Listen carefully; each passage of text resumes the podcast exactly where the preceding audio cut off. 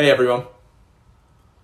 Today's short episode is the real measure of health, which isn't aesthetics.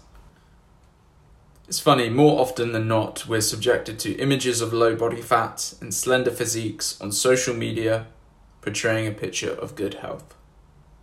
Six packs trying to sell their 12 week diet plan, and a diet industry pushing cookie cutter plans to lose weight in X amount of days. But why? Why is this the only side of health, or seems to be the only side of health, which gets marketed?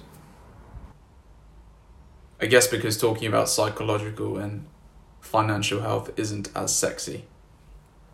By the way, I'm not here to downplay the importance of a good physical and exercise routine or physical body, or how someone shouldn't aim for an aesthetics or weight goal. I'm simply saying that this isn't the only way to measure health and how an aesthetically pleasing body is often misleading to society.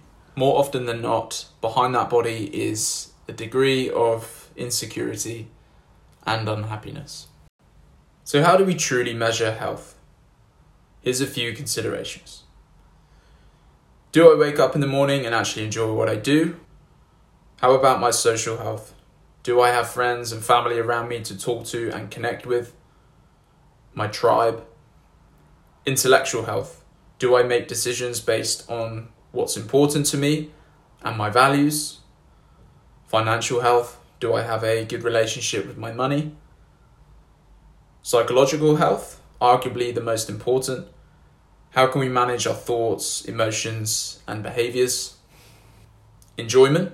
Do I enjoy my life? Do I enjoy what I do on a day to day basis? And I guess the ultimate measure at the end of the day is Am I happy?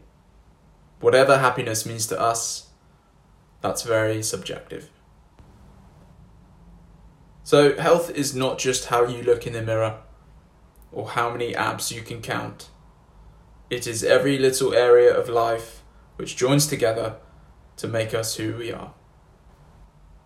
So I hope this helps you realize that you might be more healthy than you actually think you are, or guide you to look at these areas of health which you could potentially improve.